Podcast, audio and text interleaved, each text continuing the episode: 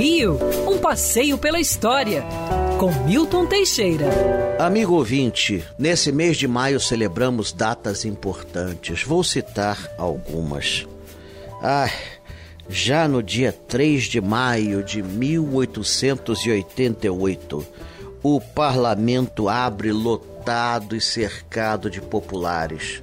O assunto, a Lei Áurea. Já todos já sabiam que a escravidão estava condenada no Brasil. Em 1850 foi proibido o tráfico de escravos. Em 1871, depois do dia 28 de setembro, todo filho de escravo estava livre. Em 1885, a lei dos sexagenários libertava os idosos. Vários estados, como Ceará e Amazonas, haviam já abolido esta chaga do nosso país.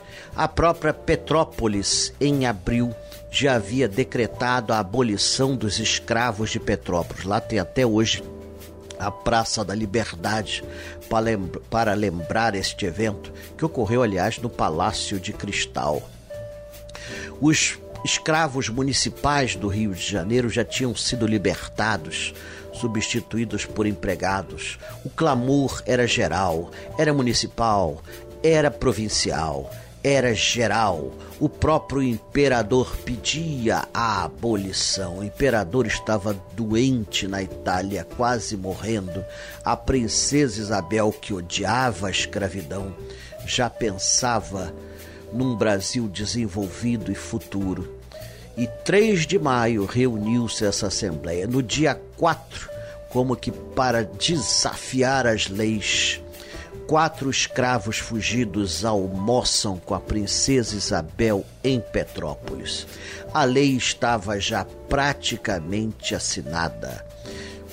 Apenas seis deputados recusaram-na proposta para o Senado passou direto. A princesa assinaria no dia 13 de maio para homenagear o bisavô, Dom João, que nasceu a 13 de maio de 1767 e, segundo ela, foi um dos primeiros a pensar libertar os escravos. Finalmente, o Brasil se livrou dessa chaga mas infelizmente os escravos negros não foram incorporados à sociedade. Até hoje há diferenças sociais que precisam ser vencidas. O Brasil não foi o último país a abolir a escravidão.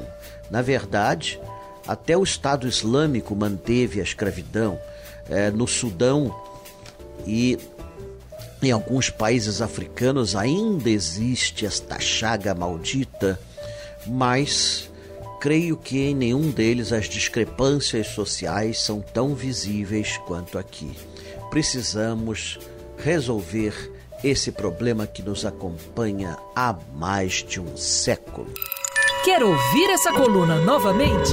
É só procurar nas plataformas de streaming de áudio. Conheça mais dos podcasts da Band News FM Rio.